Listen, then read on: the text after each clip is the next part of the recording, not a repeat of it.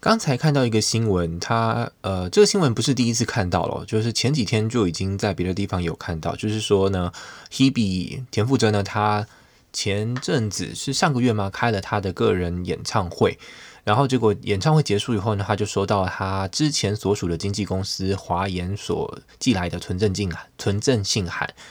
呃，意思就是说，可能要他向他求偿吧，就是他，因为他版权呢还在之前的公司，然后所以他在公开场合，对，在演唱会里面演唱呢，当然就要跟他收费。我看到这个时候，我就觉得哇，可是这这个真的是也是蛮惨的哦，就是那你等于说单飞的艺人，就是一定还要被掌控吗？呃，所以我就是特别哦，一阵子没有开 PTT 了，就特别打开 PTT 去查这个相关的新闻，看网友们怎么说。那网友们给的呃给的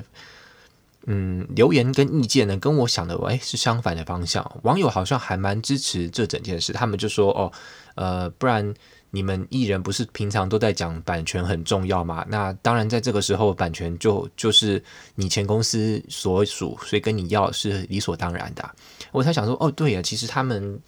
这个角度讲好像也没有错，就是对啊，艺人或是创作者，他们本来就是以这些授权在赚钱的嘛。那现在他离开了，他没有取得这个版权，他的版权是在前公司，那当然就是全公司是有权利跟他要这个。收费的，只是只是以道不是也不是说道德啦，就是以情义上来讲，就会觉得哇，这是还蛮惨的。你以前就是明明这个歌大家都知道就是你唱的，结果你又不能唱，你唱了还要给钱，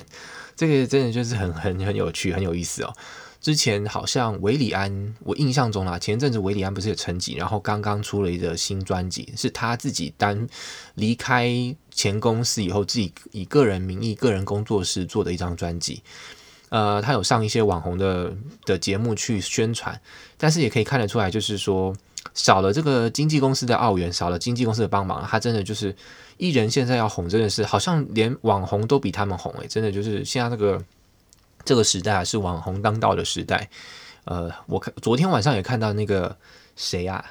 号号角响起的那个号子，还是哦阿翔还号子的号子吧，然后就去上金针菇的节目，一起去逛中央大学。当然，最后目的就是要宣传他新穿新专辑，出了一个就是阿嬷什么有关的一个歌曲，就觉得很有意思哦。以前就是是